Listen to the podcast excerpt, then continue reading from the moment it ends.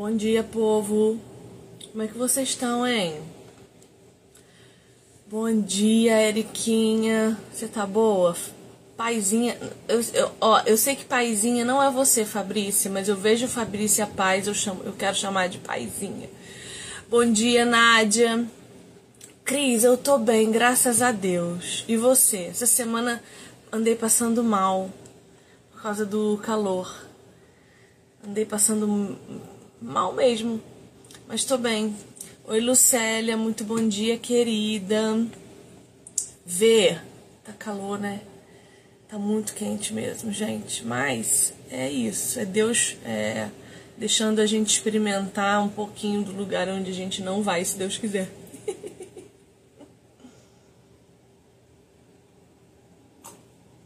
Tomando um chazinho? Sim, eu tomo bebida quente no calor. Escuta, o assunto de hoje é muito bom, tá? É, eu convidei o Felipe do Cante as Escrituras, um perfil muito, muito relevante aqui para nós. Vocês sabem da minha implicância com o Ministério de Louvor? Não sabem da minha implicância? Sou bem implicante com o Ministério de Louvor. E eu trouxe o Felipe para ajudar a gente a pensar um pouco música e teologia, música e culto. Tenho algumas perguntas difíceis para ele e quero que ele nos ajude a pensar como a gente pode entender o culto com o louvor é, cantado, né? Que louvar não é só cantar, né, minha gente? Vamos lá. Carolzinha, bom dia. Eu acho que o Felipe já chegou. O perfil dele é bom, né, Júcia?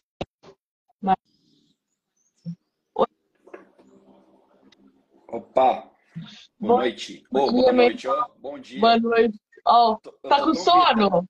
Muito, muito sono. Você tá bem, meu irmão, além do sono? Além do possível, sim. Graças a Deus, mas, nossa, tenho trabalhado muito esses dias, então, sei lá, às vezes eu não sei o que é noite, o que é dia, bem que esteja claro, tô com sono, enfim, tem sido uma loucura, mas Deus é bom e estamos aqui. Graças, Graças a, Deus. a Deus. Você lançou esses tempos um curso de, de, de música, né, para Ministério de Louvor. Sim, sim. É, na verdade, foi o lançamento de, né, de um novo módulo, por assim dizer, né, de, de alguns cursos que a gente tem desenvolvido, e esse especificamente foi aprofundando na área de escolha de repertório, né, de como escolher biblicamente com os princípios que nós temos na Bíblia músicas para se cantar no contexto de culto, né? Então foi um treinamento, né? Para ajudar as pessoas a pensarem melhor quanto àquilo que elas vão cantar na igreja.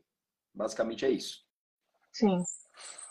O, o Felipe, já vou começar com o nosso conteúdo aqui, tá? O Felipe tem um perfil maravilhoso. Sigam, por favor, porque realmente é, é muito bom. E o Felipe, Diga. inclusive, assim, eu vou aproveitar que eu estou olhando para você, né? Porque é muito diferente a gente conversar por mensagem e conversar olhando para a pessoa, né? Então eu preciso pedir desculpa para você de novo pelo que aconteceu. Gente, eu convidei o Felipe para vir fazer essa live e ele não me respondeu por muito tempo e eu fiquei brava. Sabe por quê, Felipe? vou te explicar. Hum. Por quê, tá? Aqui claro. é internet, é, as pessoas tratam a internet meio como terra de ninguém. Só que não, não é. E aí eu tenho muito cuidado sempre em me preocupar em me relacionar com as pessoas que estão aqui, me vendo uhum. todo dia, me assistindo todo dia, consumindo o que eu falo. Eu acho muito grave isso que a gente faz de influenciar todos os dias a mente das pessoas. E eu me preocupo muito com essa questão de relacionamento. E eu já uhum. tomei muito, muito vácuo de, de uhum. gente, eu já tomei toco, já, já, gente que a gente admira já me tratou com bastante desrespeito na internet, uhum. ali no, no direct. E uhum. aí, quando eu mandei mensagem para você, eu vi que você viu a mensagem e ficou um tempão sem responder, eu falei, meu, eu não tô acreditando, é. esse menino é tão querido, eu me enganei. Então, assim, o meu reflexo, Felipe, foi ficar brava. O meu reflexo foi esse. Então, assim, me perdoe. Foi infantil da minha parte, mas foi uma resposta a esse acúmulo de bagagem, de uhum. gente mal educada e, e, e, você sabe, você tá nesse mundo, você sabe como é que é o mundo aí dos bastidores, então você me perdoe. Tanto que depois eu falei para você, olha, eu tô errada mesmo, você me perdoa, entendeu? Porque eu tô errada mesmo.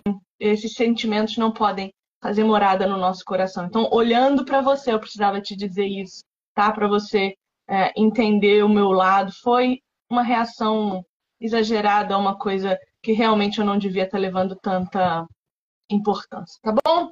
Então, minha irmã, obrigado aí. Fique, fique, tranquilo quanto a isso. Eu entendo muito bem. É, eu estou nesse meio, acho que eu estou na internet, assim, trabalhando com conteúdo de internet desde 2013, mais ou menos. Nossa! Ah, dez anos, é, meu Deus do céu. É, dez anos, e aí já vi muita coisa, já também por outros ministérios que eu servi, né? Ah, no Voltemos ao Evangelho, pela Fiel.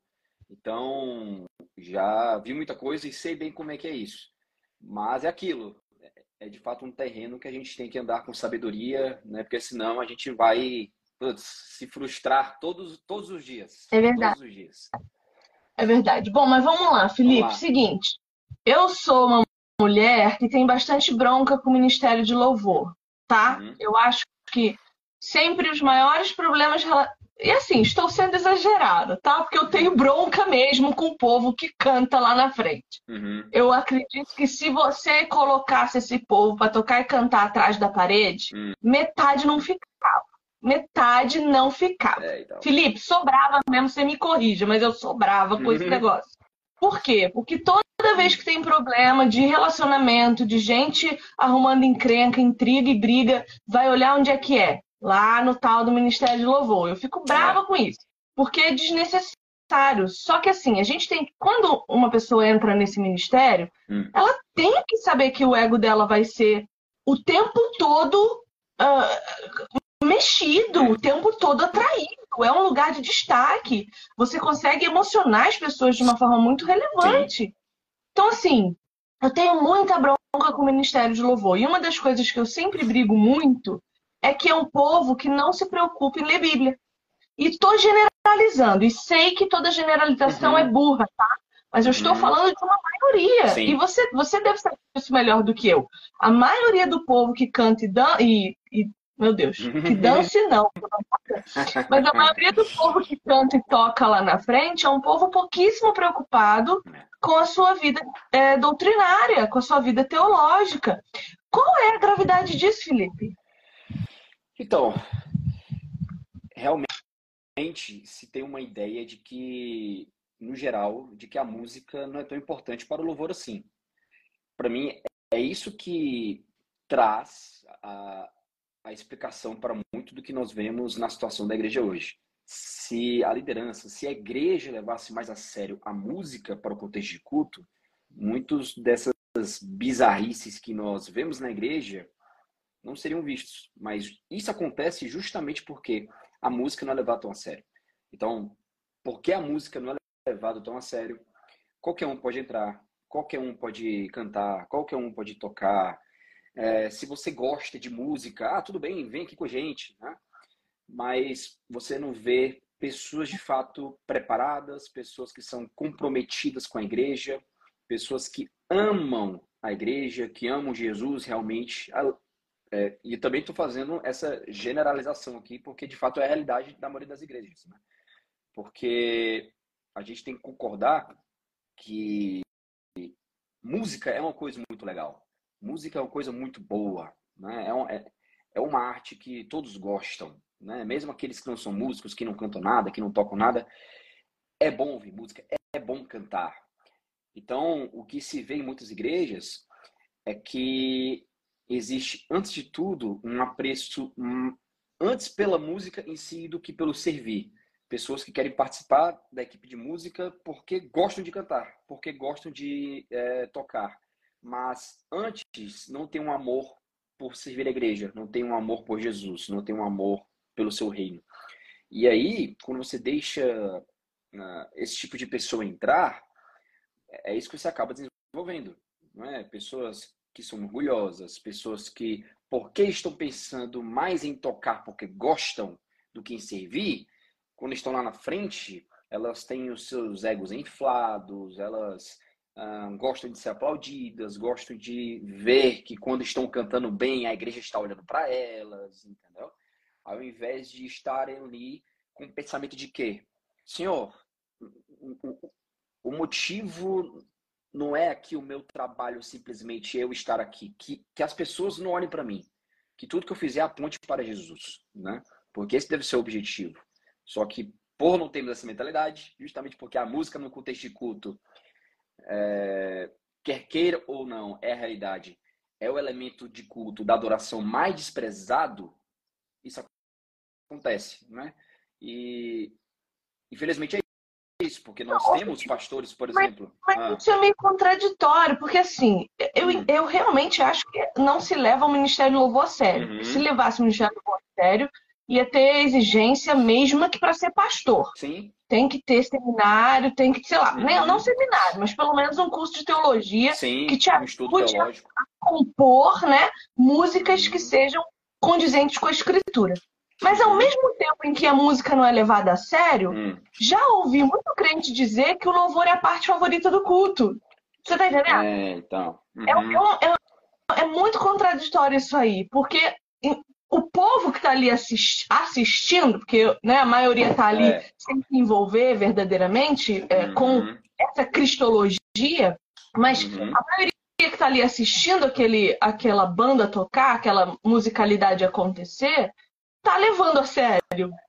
E tá ouvindo aquilo e sendo doutrinado por aquilo. Porque música uhum. ensina. Sim. Não é quando você quer ensinar, quando você quer ensinar para criança os livros da Bíblia. Não tem aquela musiquinha lá? Gênesis. Uhum. Você canta. Então, a música Exato. ela tem poder doutrinário. Isso, é, isso é muito. Isso, isso é muito contraditório, né, Felipe?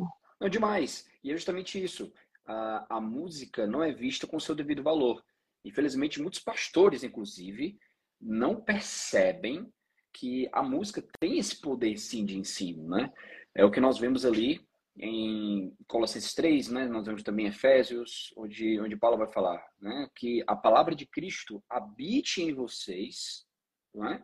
E, e, e ele vai explicar como essa palavra habita, né? E, e isso acontece enquanto nós ensinam, ensinamos e admoestamos uns aos outros cantando salmos, hinos e cânticos espirituais. Ou seja, um dos modos de Deus fazer a sua palavra habitar no meio do seu povo, habitar em nossos corações é através do canto. Ou seja, é ensino, nós estamos ensinando ali. Aqueles que estão envolvidos com música estão envolvidos com ensino. Só que, de fato, é isso que acontece. Pastores não dão a devida atenção, a liderança não dá a devida atenção, e aí, dessa forma, qualquer um entra, dessa forma, qualquer música é cantada, porque esquecem que aquilo que o povo está cantando, ao mesmo tempo eles estão louvando e estão aprendendo. Só que eles podem estar, a depender do que estão cantando, por exemplo, eles podem estar louvando a outro Deus, que não é o nosso Deus, e podem estar cantando mentiras, né? cantando mentiras que não são bíblicas. E aí, não à toa, você vê, é, às vezes, muitos ensinos sendo inculcados na cabeça de muitos, ou que já estão armazenados na mente de muitos, por conta das músicas que se canta. Porque a pregação, às vezes, é até boa. Né? O ensino, nesse sentido, focando na questão da pregação, da mensagem, é até boa. É até bom. Mas, quando você vai para a música, é, existe uma existe uma distância daquilo que é pregado daquilo que é cantado. Eu já vi, tá? até em igrejas bíblicas, né? igrejas que se identificam como igrejas reformadas, igrejas protestantes históricas, a liturgia toda organizadinha, a liturgia toda bonitinha, né? um sermão bem pregado, as leituras bem feitas, as orações, mas a música parecia que eu estava em outra igreja, sabe? Justamente por isso, porque não, não, não tem, no geral, uma atenção para a música. E, e, de fato, é contraditório. Porque quando você vai para a palavra, igrejas que ensinam e se preocupam com a palavra, deveriam, então, colocar também o canto de acordo com a palavra. Não é? Porque, puxa, se a escritura deve ser o centro daquilo que eu prego, se a escritura deve ser o centro de tudo que eu faço no culto, ela deveria, então, obviamente, por consequência, o centro também das, das minhas músicas. Sim. Mas, no geral, não é isso que você vê. Né? E não só o centro daquilo que é cantado, mas de como é feito, né? de quem serve ali, uh, de como deve ser cantado, né? Porque não, a gente sabe que também não basta cantar a Bíblia, tem que cantar a Bíblia de modo bíblico, né? Então é justamente por isso, sabe? É, não, a, a, a, a música não é levada a sério como deveria ser levada. A, a música não é, não é levada. É, é, muitas igrejas não se leva a música a sério como a Bíblia leva a música a sério. Nossa, eu fiz um, eu fiz uma pesquisa há um tempo, pesquisa de, de disciplina de mestrado, sabe que você tem que produzir um artigo. E eu estava estudando a questão da performance física. Hum. E eu usei o salmo de Davi para pensar musicalidade e performance. Uhum. E eu percebi que o tempo todo em que Davi canta, primeiro, ele está com todos. Ele não está fazendo um show de música. Sim. Então, ele distribui harpas e instrumentos uhum. e ele leva a congregação toda a cantar e dançar. Perfeito. E nos salmos de lamentação, ele está sempre prostrado.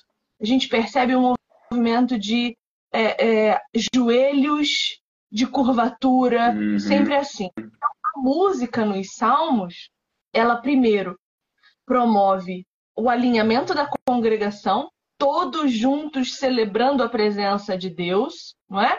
E uhum, por isso eu grito tanto sobre a questão também da dança no culto. Esse é um, toda vez que eu falo isso, parece uhum. que eu estou mexendo com vespero. As pessoas não entendem que fazer um espetáculo de dança na frente da igreja é, antes de tudo, vulnerabilizar aquelas, todas aquelas pessoas que estão ali, tanto as que dançam quanto as que assistem.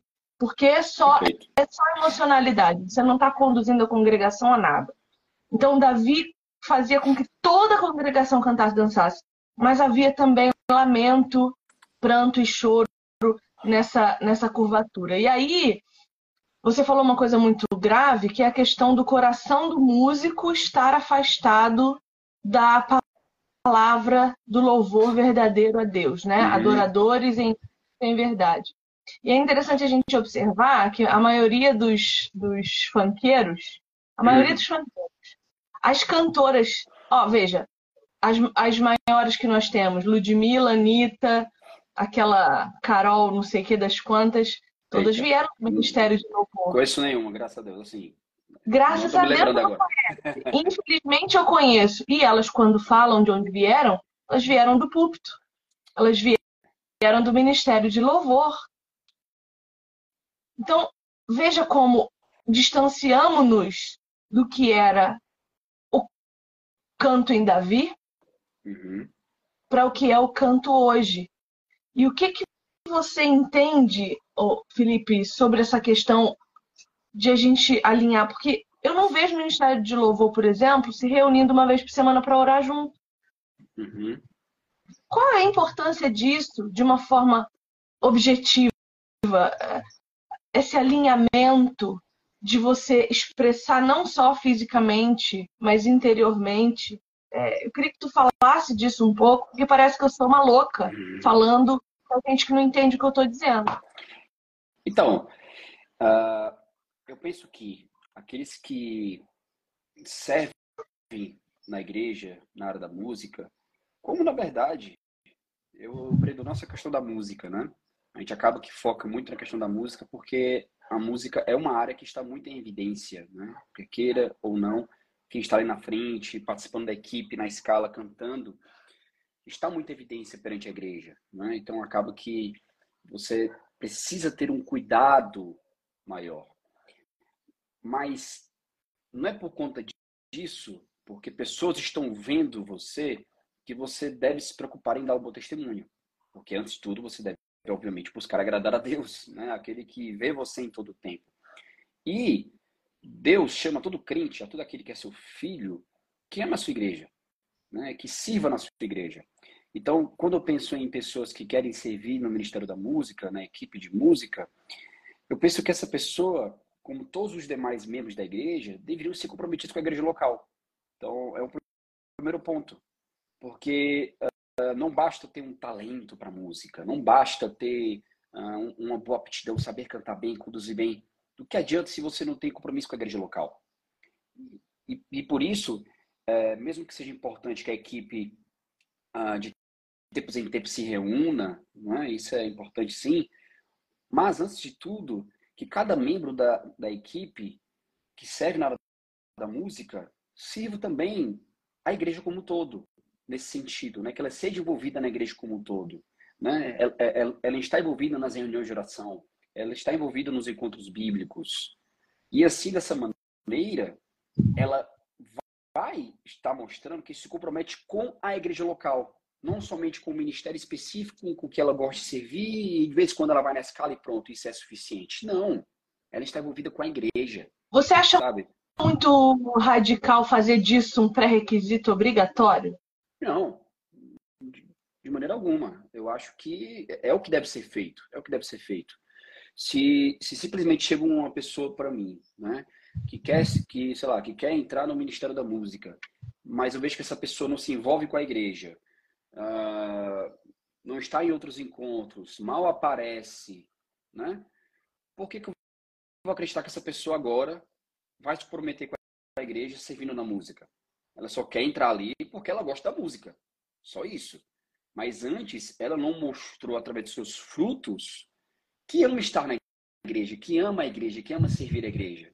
Entende? Então, para mim, é crucial aqueles que servem na música têm que ter comprometimento com a igreja local. Devem amar a Deus, amar a escritura e amar a igreja. Né? Precisam, tipo, não é uma pessoa que simplesmente aparece é, de vez em quando e que a igreja praticamente toda só vai conhecer quando um dia ela entrar na escala e aparecer lá na frente cantando. Nossa, quem é esse fulano que entrou agora na, igreja, é, na escala? Quem é essa pessoa que entrou na música agora? Eu não conhecia. É estranho isso. Que é uma mensagem que inconscientemente você acaba passando para a igreja, né? Que os músicos não são tão comprometidos assim, né? Agora, quando você pega uma pessoa que está sempre envolvida, não é? E sempre envolvida, não é trabalhando em diversos ministérios, não é isso, não é isso, não é, não é um, eu não quero gerar aqui um peso desnecessário, não é? Estou dizendo que você ah, que nós devemos servir em vários ministérios possíveis, não. Mas nós estamos envolvidos. Nós não faltamos os cultos, né? porque infelizmente existe aquela uh, aquela ideia né? De que músico só vai para a igreja quando está na escala. Infelizmente isso é bem comum mesmo. Acaba que alguns músicos se acostumam com a vida de igreja, cansa de ir para a igreja, e aí, como está na escala, né? ele serve na área da música, passa a igreja agora só quando está na escala. Né? Isso é um absurdo. Isso é um absurdo. Então, quando você colocar alguém que de fato ama a igreja, você tem certeza de que essa pessoa que está servindo ali, ela está ali com os propósitos certos.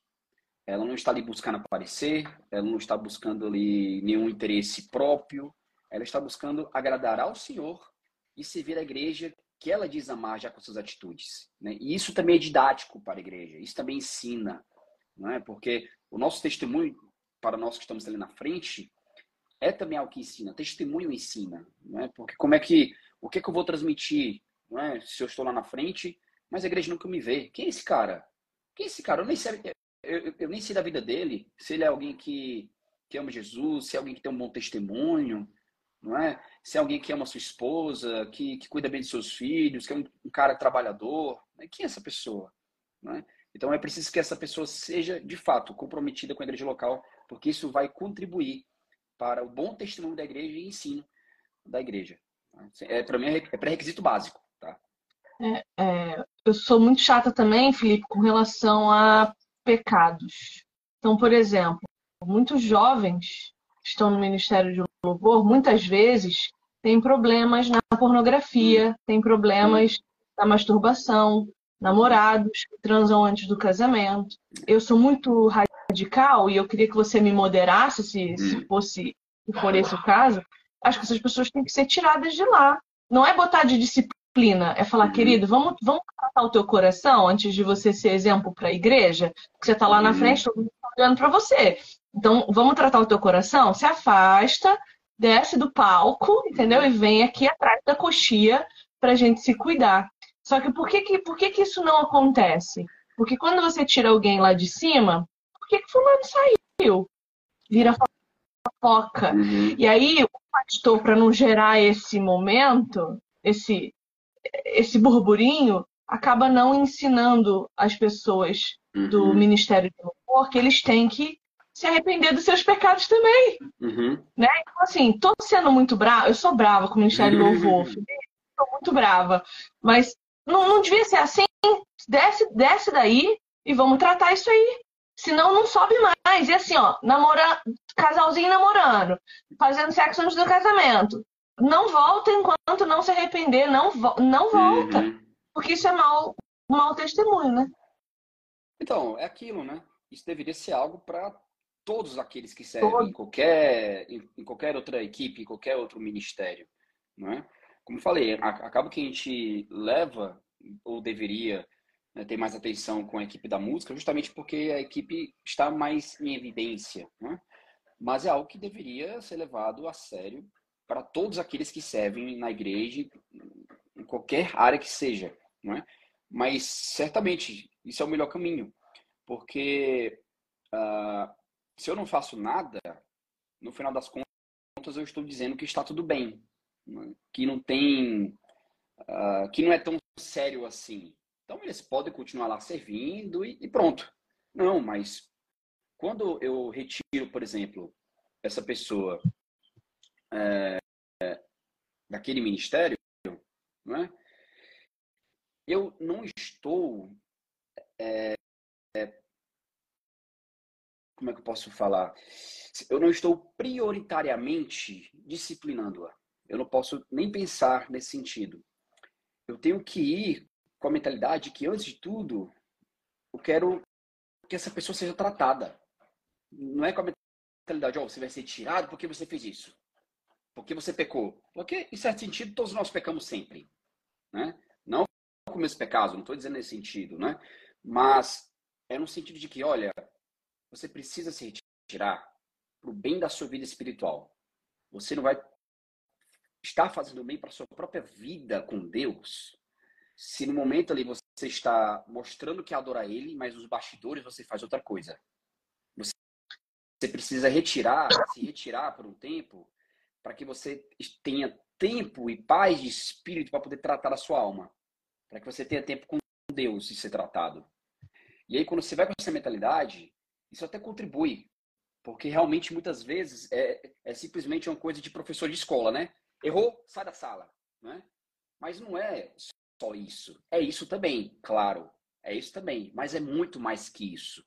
É uma preocupação com aquele que serve de um crente, né? Até então nós estamos lidando com crente, né? A não ser que essa pessoa não se arrependa, né? Aí vai o processo de disciplina de Mateus 18, né? A não ser que essa pessoa é chamada para conversar, não se arrepende. Chamamos outra testemunha, né? Não se arrepende. Leva à igreja, não se arrependeu ainda? Beleza, vai entrar em processo disciplinar de exclusão do rol de membro, vai ser expulso da igreja. Aquilo que nós vamos aprender Mateus 18 e também ah, com aquele caso lá relatado em Coríntios, né? Que Paulo fala ah, de um rapaz que tinha é, relações com a madrasta. Né? Mas até então, nós estamos tratando como alguém que nós amamos, que é uma ovelha do Senhor e que precisa se arrepender dos seus pecados. E não faz sentido nesse processo ela, essa pessoa não está dando atenção exclusiva ao tratamento dos seus pecados. Não tem sentido ela estar servindo. Né? E, e, eu falo isso que se aplica a, todo, a, a, todos que servem na igreja, porque imagina, a pessoa é, é, ela está cantando ali sobre santidade, né? Lembrando, música é ensino, né? Se eu estou de qualquer maneira envolvido com o ensino da igreja, eu estou ali cantando ou tocando aquela música lá na frente, ajudando a igreja a cantar mais. Mas aí eu não estou vivendo aquilo. Não faz sentido. Do mesmo modo um professor de EBD, né? Do mesmo modo, sei lá, a pessoa que serve na cantina, do que quer que seja. Porque com o nosso serviço, nós estamos é, mostrando que, antes de tudo, nós amamos o Senhor e estamos ali para servir a igreja. Mas se eu, em oculto, estou com pecados uh, que, na verdade, não honram ao Senhor, eu estou contradizendo tudo aquilo que estou fazendo na igreja.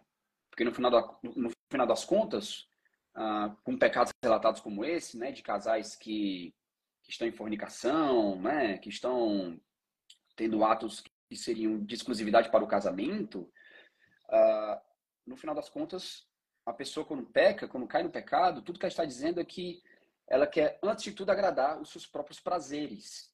E isso é totalmente contraditório com aquilo que ela está fazendo na igreja, que é negando a si mesmo para servir ao Senhor, para servir a igreja. Então, ela está comunicando duas coisas totalmente opostas. Um lado, ela está ali, né, servindo, né, mostrando o seu amor ao Senhor, mostrando que ama a igreja, mas, por outro lado, com seus pecados, ela está mostrando que ela ama mais a si mesma do que ao Senhor. E aí entra o que você fala sempre sobre a idolatria do, do talento, né? A idolatria do, uhum. do, daquilo que você sabe fazer. E eu vejo muitas vezes o povo do, do Ministério do Louvor não sendo disciplinado com a desculpa de que não tem quem toque no lugar. É. Só que, como eu disse a você, eu sou extremamente radical. Ah, não tem quem toque, então acaba a banda, põe ali só uma viola e é o que vai ter hoje. Ou então, nem a viola. Vamos Sim. cantar a capela. Sabe? Sim. Ah, não, uhum. não tem quem faça, mas aqui a santidade é prioridade em detrimento do talento. Não estou uhum. interessado em talento de ninguém, entende? E aí o que, que acontece? Há uma resistência nesse posicionamento. Por quê? Porque quer-se atrair pessoas e não corações. Uhum. Quer-se é. manter ali o, entretenimento e não foco na santidade. Isso é um problema, não é? Então, veja, como lidar com isso? Como lidar com essa questão, Felipe? Ah, eu não posso tirar o baterista porque sem bateria não tem louvor. Não tem, e não tem outro para tocar. Como é que eu faço? A minha igreja é pequena. Como é, como é que lida com isso, Felipe? Primeiro, é buscar entender que a equipe de música não é essencial para a igreja adorar. É? Por mais que doa para aqueles que servem na música ouvir isso, mas a realidade é que a igreja não precisa de nós que servimos na música para adorar. Ela não precisa. Ela não precisa. Nós não vemos uh, Deus instituindo na Escritura, né, no Novo Testamento, por exemplo, que é a regra hoje que nós usamos para o nosso culto, né, culto cristão. Nós não vemos ali uma equipe de músicos sendo instituída para que só assim a igreja funcione e a igreja cante. E eu, eu sei que pode parecer contraditório, né? Porque o, o Cante Escrituras é, trabalha prioritariamente para capacitar aqueles que são envolvidos com a música na igreja. Nós trabalhamos para capacitar músicos, líderes, membros da equipe de música, para que eles sirvam com excelência as suas igrejas através desse ministério. Mas a primeira coisa que a gente bate na tecla, uma das primeiras coisas que a gente bate na tecla é justamente isso, uh, que nós não somos necessários. Nós somos importantes nesse sentido de contribuir, sem dúvida, mas essenciais, necessários, não. E isso é bom porque abaixa o nosso ego, sabe? Quando eu entendo que eu não precisaria estar ali para a igreja cantar, que a igreja ela poderia cantar sem mim. Sempre que a escritura chama uh, o povo para o canto, ela chama o povo, não uma equipe, não uh, certos músicos, uma pessoa para cantar ali na frente. Não é? Uh, quando Paulo vai falar ali em Colossenses, em Efésios, né, que a palavra de Deus habite uh, em vocês, né, admoestando-vos, ensinando uns aos outros com salmos, hinos e cânticos espirituais, ele, ele, está, ele está falando ali para a igreja. A igreja é chamada para fazer isso, não um grupinho de músicos. E isso nos ensina o quê? Que se nós músicos estamos ali, não é porque a igreja precisa de nós. Se eu não estiver ali, a igreja não vai cantar. Não. Eu já sei que a igreja não precisa de mim. Se eu estou ali, então, que sirva para servi-la.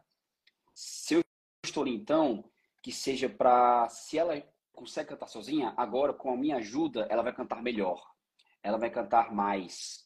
Porque esse é o objetivo da equipe de música, não é? É, é um regente. Mas na minha ausência, ela pode cantar. O pastor pode abrir o inário ali e conduzir a capela à igreja. Né? Então, essa, essa ideia de que, ah, mas sem mim o louvor não vai acontecer. Como assim? Você não vai encontrar isso na Bíblia em lugar algum. É? Paulo e Silas cantaram na prisão. Não tinha nenhum solista ali. Uhum. Não tinha nenhum instrumento ali na prisão, sabe? Uh, porque no final das contas, mesmo que a técnica seja importante, mesmo que os músicos sejam importantes, não é? Uh, mesmo que tudo isso seja bom, seja bênção de Deus, mas antes de tudo, a gente não deve levar, é, a gente não deve é, esquecer que o que mais importa de fato são os adoradores, é o coração dos adoradores. Né? Então, Sim. o que nós fazemos além disso é bênção, mas não é essencial. Então, é, é, é, é eu vejo que é partir primeiro desse ponto, é entender, é, é os músicos entenderem que nós não somos essenciais. E isso é muito bom para a gente porque nos humilha. Sempre que nós formos estar na frente, servir, achando que somos alguma coisa, né? A gente é colocado no nosso lugar. E a gente passa a servir humildemente. Porque, nossa, Senhor, é graça tua eu estar aqui. O Senhor nem precisava de mim, mas que o meu trabalho seja para ajudar a tua igreja a cantar mais melhor. Que o meu trabalho seja é, que a, a, através das canções que serão cantadas aqui, a tua igreja te ame mais, a tua igreja aprenda mais do Senhor. Isso. Então, para mim, se fosse para resumir, seria isso. É, um, é, é, é para mim é o básico para parar com essa baboseira de que ah, sem mim não acontece. Cara, você nem é essencial para o louvor existir. Quem você acha que é? Só existe um intermediador que é Jesus. Ele, ele é, é ele que propicia que a igreja se achega a Deus. E se Jesus já fez essa ponte, não tem nenhuma outra pessoa agora que eu precise para nos achegar a Deus e adorar a Deus. Pronto, Jesus já é suficiente. Nós temos Jesus, nós temos a palavra, nós temos a voz da igreja, que é o principal instrumento.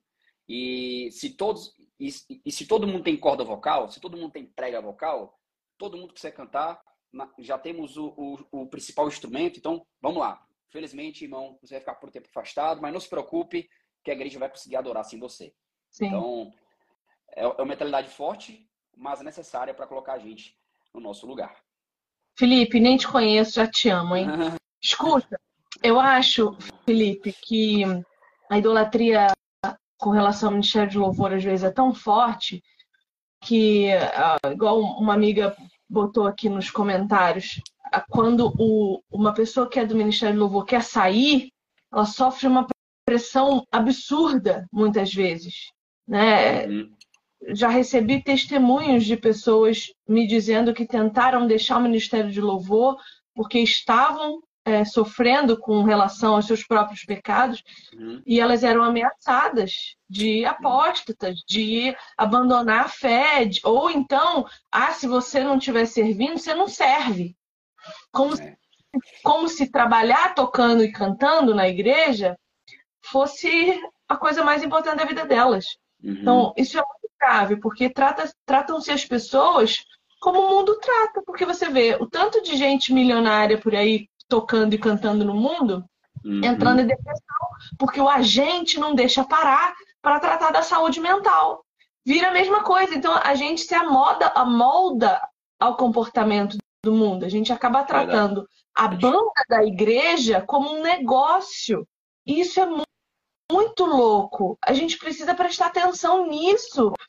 Uh, se a gente colocasse a, ba a banda da igreja para tocar ao invés de na frente nas costas, hum. nada disso acontecia, Felipe. Eu sou dessas. Eu sou dessas, Felipe. Foi para tocar lá atrás. Eu quero ver quem sobrevive. Quem sobrevive? Felipe, uma pergunta agora para a gente já começar a caminhar para o fim. Eu deixei as perguntas mais difíceis para o fim, tá? Claro. A gente tem visto pessoas com anos de igreja, com anos de louvor, anos, abandonando a fé. Nós temos vários exemplos que a gente pode citar aqui. Como que a gente pode entender isso? A gente já sabe que o Ministério de Louvor não está sendo cuidado em seu coração em muitas igrejas. A gente já uhum. entendeu.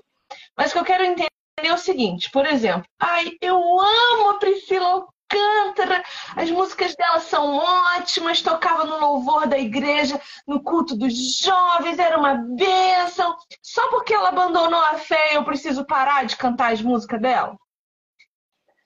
O tal do JA, que eu não sei quem é, mas ouço falar, porque o povo vem me contar as, uhum. as coisas, me perguntando. Viviane, eu posso continuar ouvindo as músicas dele? Viviane, eu posso Eu posso, eu posso levar a música dele ainda para o culto público? Então, veja, primeiro assim, eu queria que você começasse a responder a minha pergunta fazendo essa diferenciação entre o que eu escuto em casa e o que eu escuto na igreja. Uhum. E depois dizendo se eu posso continuar escutando as músicas dessas pessoas. Uh, tem uma moça muito, muito famosa também, que ela divorciou agora também. Ela abandonou ah, a fé. Não, não. É uma menina que, nossa, ela tá super. Ela, ela virou uma coisa assim que, meu Deus, eu, Deus tenha misericórdia dela. Muito, muita vulgaridade, muito... e ela era do louvor, canta lindamente. Ela começou falando da igreja, eu, eu lembro, porque eu conhecia ela desde o comecinho. Patrícia é o nome dela. Eu conhecia ela desde o comecinho, quando ela tinha 10 mil seguidores. E ela mostrava a igreja dela, ela cantando no louvor, linda, decente, modesta. Agora virou uma mulher do mundo e divorciou e tudo, mas continua falando de Deus, só que aquele Deus liberal, né? Aquele Deus do liberalismo teológico, né? Essas pessoas descambam para isso. Então, hum. me ajude com isso. Faça aí uma distinção entre as músicas que eu ouço em casa e as músicas que eu ouço no, no, na, na, minha igreja uhum. e as músicas que eu posso cantar desses apóstatas. É, bom, hoje, na nossa perspectiva humana, apóstatas, né? A gente não sabe amanhã, mas hoje é o que a gente está vendo. É, eu gosto de colocar em algumas categorias, não é? Quanto a músicas que nós cantamos na igreja, músicas que ah, ouvimos em casa. Né? Primeiro, antes de tudo, é diferenciar música boa de música ruim. Eu não acredito muito naquela ideia de música sacra, de, de música profana. Eu diferencio entre música boa e música ruim. Meu, Essa... Meu Deus, então eu posso continuar escutando Legião Urbana, Felipe? É, acredito que sim. Se tiver a boa letra, ótimo. Nossa, claro. É, eu penso que se ela tem uma boa musicalidade, se ela tem uma boa letra, que não vai de contra aquilo que nós cremos, né? não vejo problema algum. Né? É a mesma coisa com os livros que nós lemos na escola, na faculdade, livros de ficção, é? com os filmes e séries que assistimos. É? Então, se eu vejo que ali não está me colocando algo que vá, que vá contra o Deus que eu ame, o Deus que eu amo, então eu não vejo problema algum. É aquilo que vai dizer em Filipenses 4:8, né? Quanto mais Quanto ao mais, irmãos, tudo que é verdadeiro, tudo que é honesto, tudo, que é justo, tudo que é puro, tudo que é amável, tudo que é de boa fama, se alguma virtude, se algum louvor há nisso, pensai. Então, isso se aplica a tudo em nossa vida. A gente não deve restringir isso à música. E aí, música ruim, obviamente, é toda aquela música que uh, segue os padrões e ideias deste mundo. Não é? Uh, seja em área de relacionamento relacionamento, em áreas como enxergamos a família, né? músicas que vão contrário a tudo isso que nós pensamos, a sensualidade exacerbada, não é? Ah, eu vou diferenciar por isso. Então, música boa, música ruim. Né? Poxa, eu particularmente gosto muito de preparar aqui meus, meus estudos, minhas aulas, às vezes com música clássica, desculpa, ou com blues, jazz, que são um dos meus um dos meus tipos de música favoritos, né? Eu amo ouvir, por exemplo, um B.B. King. Eu amo, eu, eu amo ouvir, por exemplo, um uh, Louis Armstrong, que são nomes grandes. Rebequinha, Rebequinha tá comentando aqui que ela gosta de ouvir Backstreet Boys. Rebeca, vamos dar as mãos. Nós somos dessa época, Rebequinha. O Felipe está dizendo que nós podemos ouvir, Rebequinha. Tem. Uh, eu gosto muito de ouvir John Mayer, por exemplo. Né? Uh, eu sei que, eu sei que, por exemplo, né, um nome muito grande da igreja brasileira, né, o, o pastor Augusto Nicodemos, né, é fã, é muito fã de, de John Mayer também, né, é, porque são boas músicas, tem boas músicas ali, inclusive músicas onde nós vamos ver uh, faíscas, que queira ou que não, uh, que vem aí de, um, de uma busca constante por Deus, né, porque nós sabemos que no fundo, no fundo, todo ser humano ele tem aquele vazio que só Deus pode preencher, não é? Aquela máxima que já é usada em evangelismo diversas vezes, né? Porque todos nós fomos criados para adorar. Todos nós fomos, é, fomos criados seres, seres adoradores. Porém, com a corrupção do pecado, nós, infelizmente, com a queda, acabamos adorando a outra coisa, a outras coisas, não é? que não seja Deus. Então, aqueles que não creem em Jesus, aqueles que não são parte do povo de Deus, eles estão com esses seus desejos desalinhados, né? E estão adorando outras coisas. Mas aí você existe... pegou num ponto, você pegou num ponto importante. Você precisa falar um pouco mais tá. desse ponto. Não é o que entra que contamina, é o que sai. Então, assim, veja, gosto de escutar meu Backstreet Boys, mas vou viver como uhum. eles? Não. Gosto de escutar minha Celine Dion, minha Whitney Houston, como a irmã falou aí. Mas tudo que eu escuto, eu levo para minha vida? Esses amores platônicos, desesperados, que adoram alguém, Sim. eu vou levar isso para minha vida? Mas isso não quer dizer que eu não possa admirar a cultura naquilo que ela faz de bom, porque tudo o que é bom vem de Deus. Cosmovisão cristã. Tudo o que é bom, não, não importa quem produziu, se é bom, vem da graça comum. É, é de Deus. Tiago vai dizer isso, né? Toda boa dádiva, né? Vem do Pai das Luzes, né? Então, Uh, Deus, ele faz nascer o sol sobre os justos e injustos, faz chover sobre os seus filhos né? e, e, e os descrentes. E do mesmo modo são os talentos que ele dá. Né? Você pega o primeiro instrumento musical foi criado por um ímpio. Nós vemos isso lá em Gênesis. Nós não deveríamos tocar instrumentos, então? Porque quem criou mesmo, quem acha que... É, a acha que... também é fruto da descendência de Caim. Exatamente. Porque muitos, felizmente, acham que, que o instrumento foi criado pelos anjos porque os anjos tocam arpinha. Não, gente, não, não se vê isso. Não se vê isso. O primeiro instrumento que nós conhecemos foi criado por um descendente de Caim, por um ímpio. Ah, né? ah. Agora, isso não quer dizer que a gente não possa usar aquilo que foi criado por ele, porque nós sabemos que, no final das contas, veio da sabedoria de Deus, que é espalhada por toda a humanidade. A gente não pode usar e, e glorificar ele com aquilo que nós temos, sabe? Então é a mesma coisa com a música. Então, o primeiro ponto é diferenciar música boa e música ruim.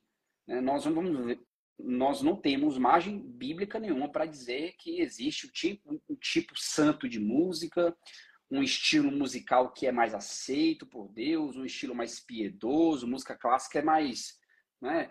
Porque a música clássica, a música clássica, clássica na, na história da música está muito ligada à ideia da contemplação, né? Na Igreja Católica, né? Aquela ideia mais contemplativa. Mas isso não quer dizer que a música clássica, por exemplo, é a música sacra, é a música santa, é a música piedosa, não é? Então, primeiro, tirar isso aí de jogo. Não existe hum, música sacra ou profana, estilo sacro ou estilo profano.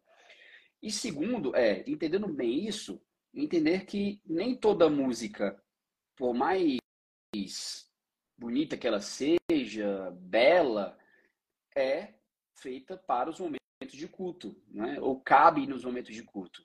Né? Porque nem todo artista cristão que produz música, ele produz música necessariamente pensando para o contexto de culto.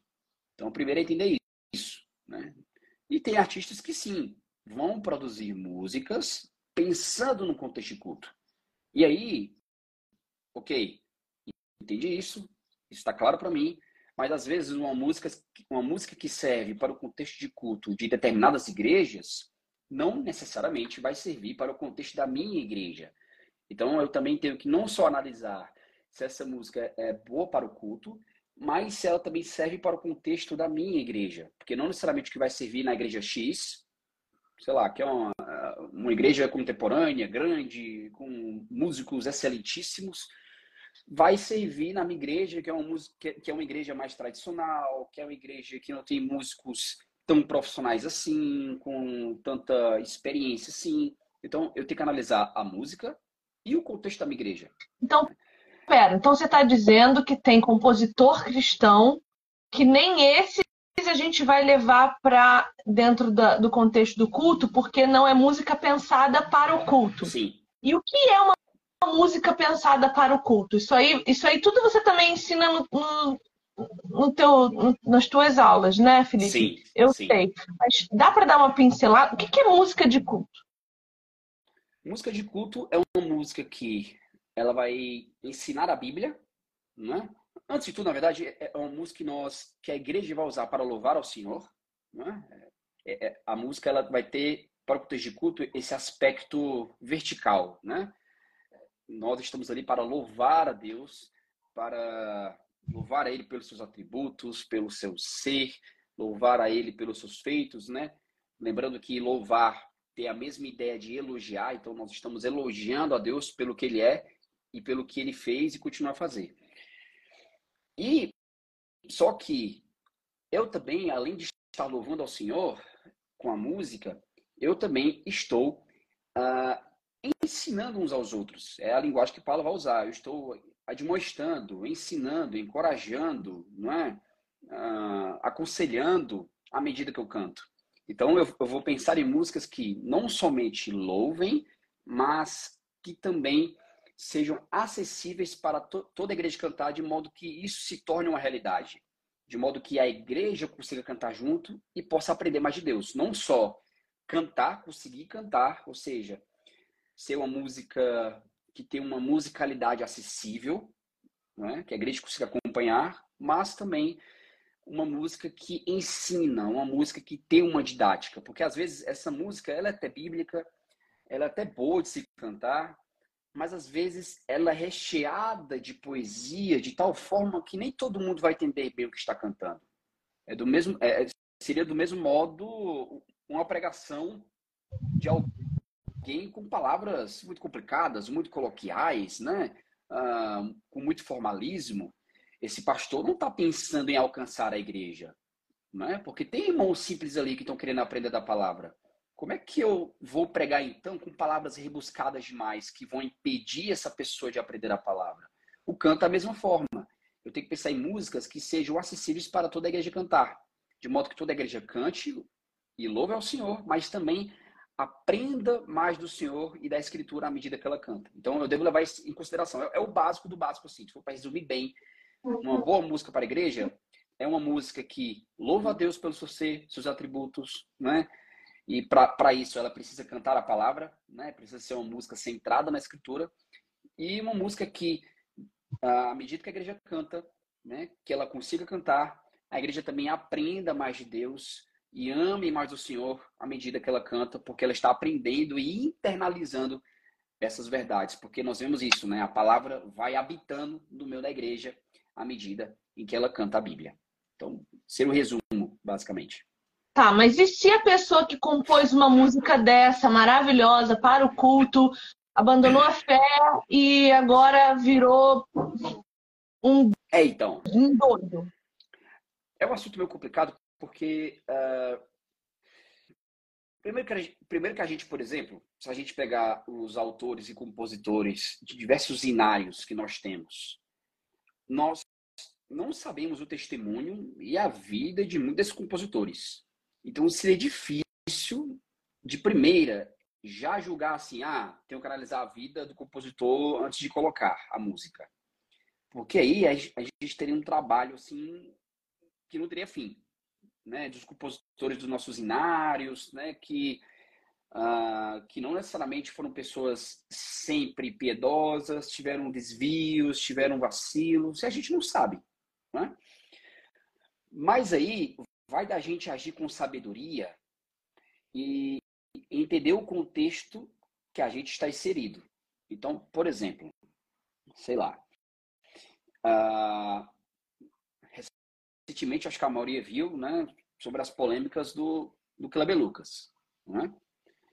Ele foi um autor que, no começo dos anos 90, 2000, escreveu muitas músicas boas. Algumas, hum, algumas nada boas, outras é, mais ou menos, e algumas interessantes. Né? Mas aí, com esse mau testemunho dele, eu devo parar de cantar as músicas dele na igreja? Aí entra a sabedoria que eu falei. Essa polêmica é muito recente. Com a internet de hoje, quase todo mundo, todo mundo viu o que aconteceu. Exato. Se eu pego uma música dele e canto recentemente, coloco para cantar na minha igreja, o que, que eu posso estar transmitindo para minha igreja? Não é? Eu posso estar transmitindo que está tudo bem. Né? É, eu sei que no final das contas, quem é maduro na fé sabe que não está tudo bem. Mas às vezes Mas é uma pessoa. Quem? Qual é a porcentagem, a quantidade de maduros, é, então, maduros mesmo na fé, que podem olhar a circunstância e falar assim, não, vamos separar as coisas, né? Exatamente. O cara caiu e tal, né?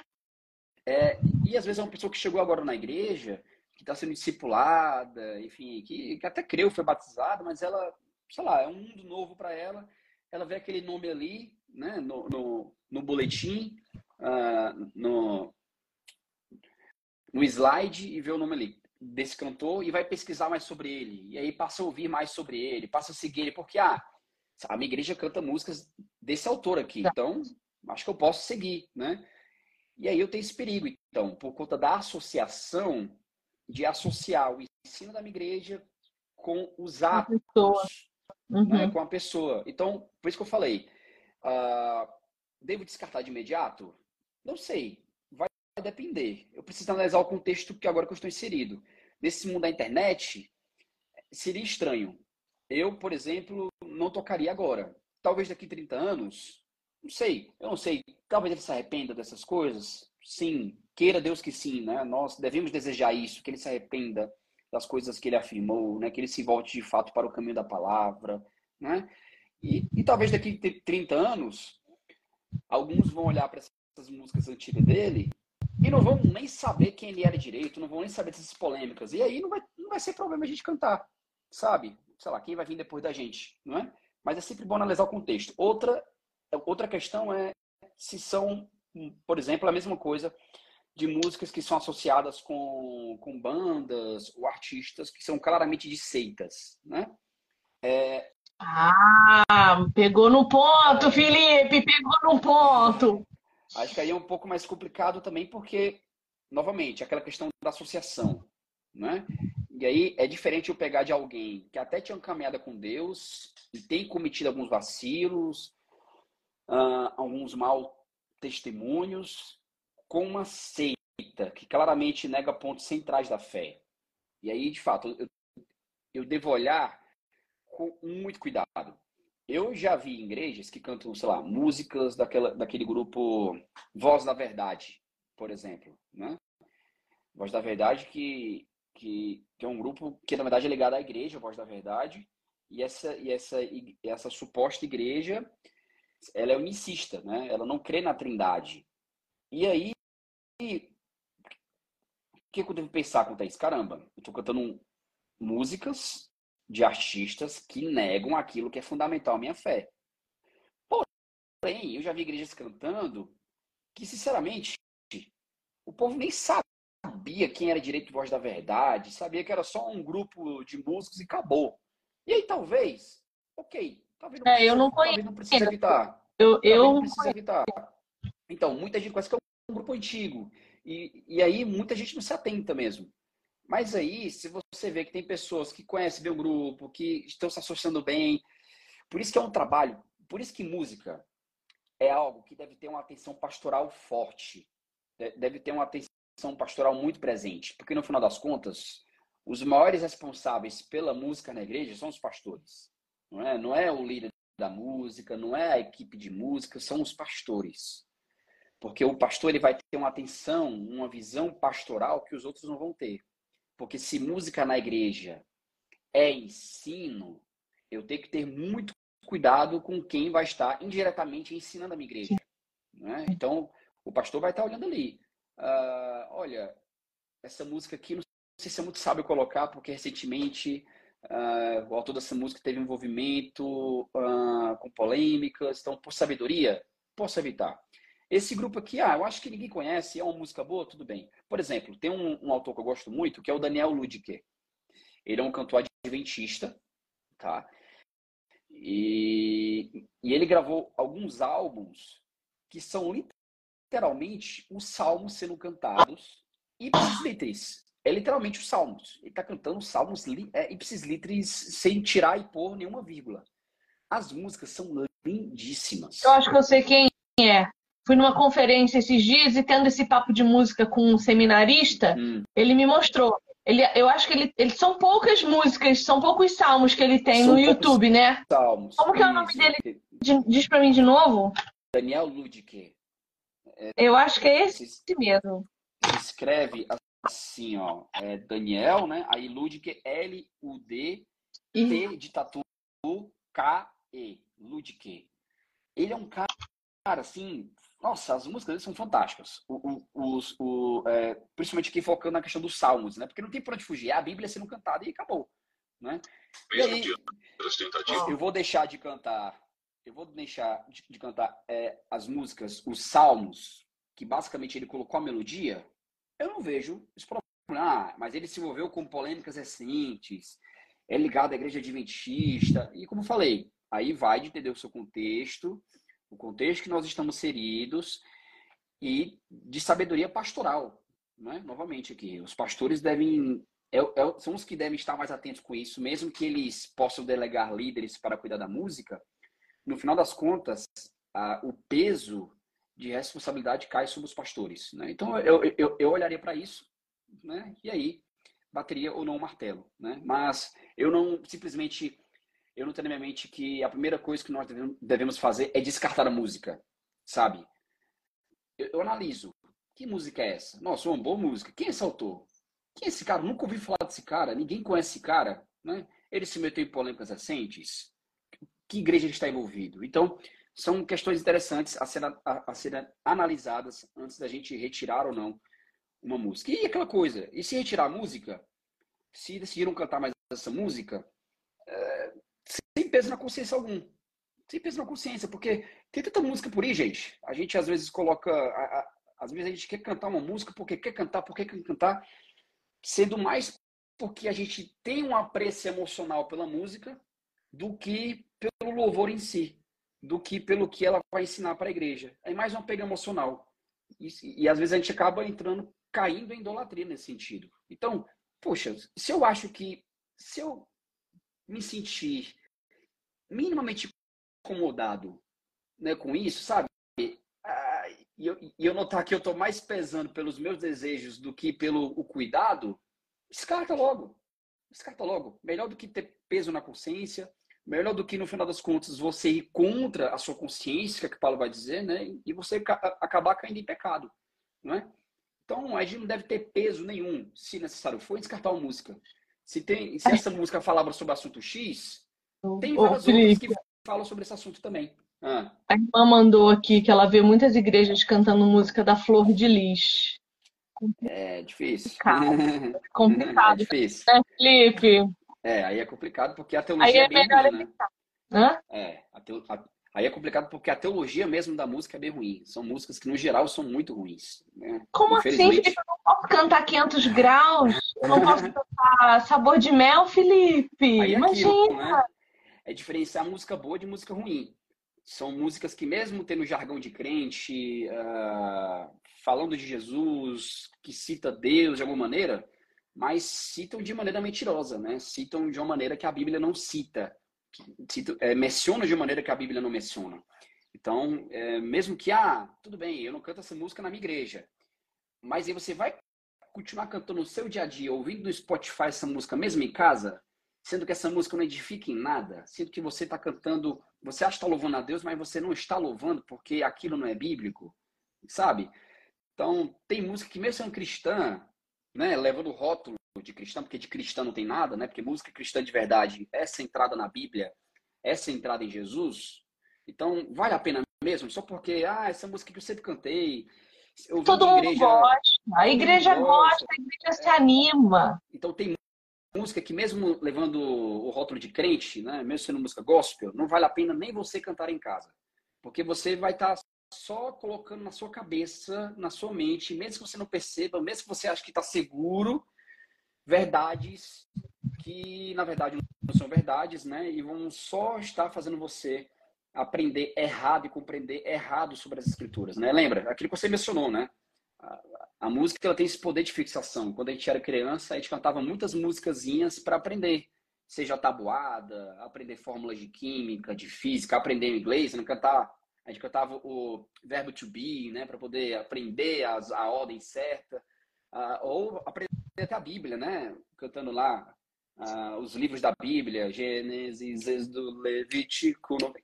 Então, a música ela tem poder de fixação.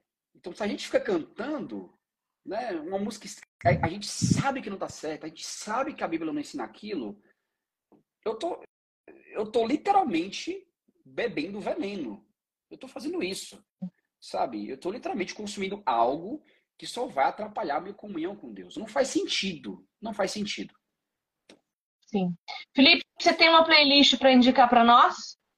Então, eu criei há, há algum tempo. Ela tá um pouquinho, ela tá um pouquinho desatualizada, mas tem muita música boa lá. Eu preciso, ela, ela tá desatualizada no sentido de que faz tempo que eu não coloco música lá, faz uns cinco meses mais ou menos. Mas tem uma playlist que você procurar. Ah, se, se você procurar no Spotify Cante as Escrituras, você vai encontrar o perfil lá. É, e, e aí tem uma playlist lá chamada Adoração Congregacional. Deixa eu confirmar aqui. Peraí, deixa eu confirmar. Posso estar falando abobrinha. Peraí. Mas, se você procurar lá Cante as Escrituras, vai aparecer lá uma playlist chamada Canto Congregacional ou Adoração Congregacional. E aí lá tem diversas músicas que eu coloquei, que são músicas cristãs, boas, mas também músicas que é, são boas para se cantar na igreja, sabe? Eu fiz nesse, nesse intuito. Então, deixa eu colocar aqui. Eh, deixa, deixa eu ver se é isso mesmo. Isso. O nome da playlist é Adoração Congregacional. Se você, se você digitar isso lá, vai aparecer uma fotinha lá com as mãos levantadas e embaixo, né, por Cante as Escrituras. Eu não Bom, tenho muita... Spotify no meu computador, só no celular.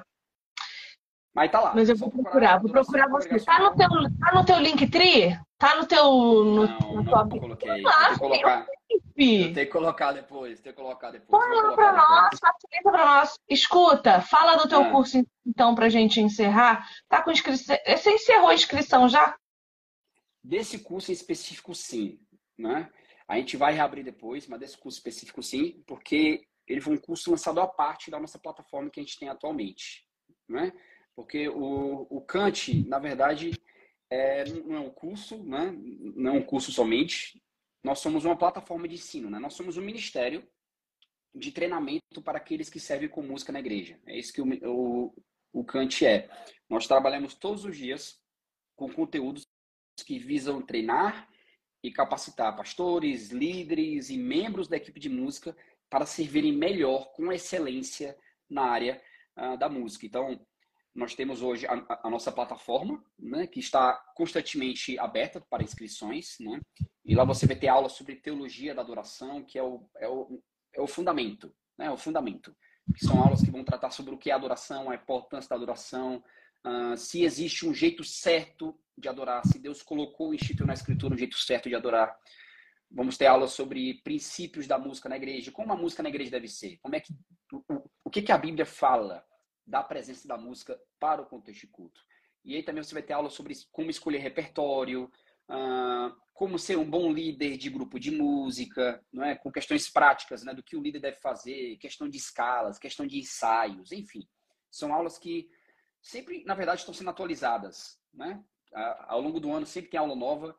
É, a gente tenta ali cobrir o máximo de assuntos e não sou, não sou só eu que dou aula lá eu sou, eu sou responsável né, pelo ministério, pela plataforma, mas sempre tem professores convidados, né?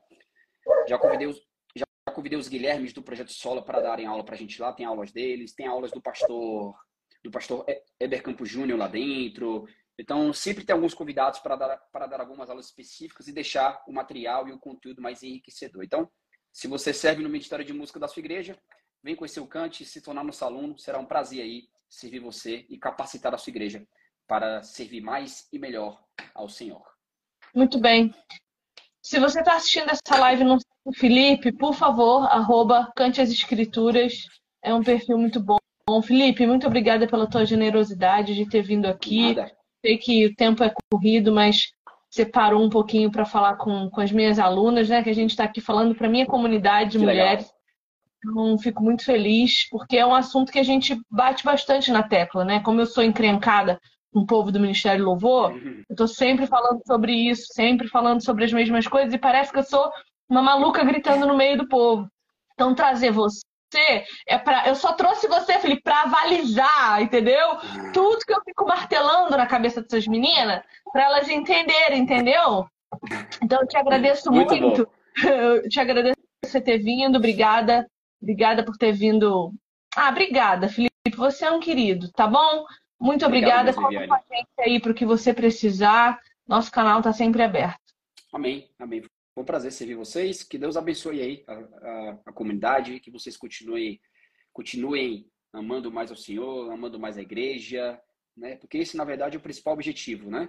Ah, a vida cristã é isso. Através de tudo que fazemos, a nossa vida deve ser uma vida de adoração, uma vida de constante busca da glória de Deus e uma vida de constante busca de serviço ao próximo. Né? A vida cristã se resume a isso. Né? Os dons e talentos que Deus nos deu, eu gosto sempre de falar isso e lembrar disso, que o que nós temos é para a glória de Deus e para servir ao outro. Se eu estou fazendo só um e não o outro, está algo de errado. Se eu estou só servindo, dizendo que glorifica a Deus e não estou servindo o próximo, está estranho. Se eu estou só servindo o próximo e não honrando a Deus, também está errado. Então, que seja uma vida de, né, de duplo serviço nesse sentido, onde nós honramos a Deus com aquilo que fazemos e também servimos uns aos outros, seja fora ou dentro da igreja. Amém. Deus te abençoe, muito obrigada, tá? Deus Você tem aí uma boa semana. Amém. Beijo, povo que assistiu Amém. a gente. Muito obrigada pelo tempo de vocês, pelos ouvidos que vocês nos emprestaram, por essa audiência ótima que vocês trouxeram para nós nessa live essa manhã. Muito obrigada. Um beijo. Segue o Felipe. Não deixa de seguir o Felipe, não, que o conteúdo lá é muito bom. Beijo. Tchau, tchau, gente.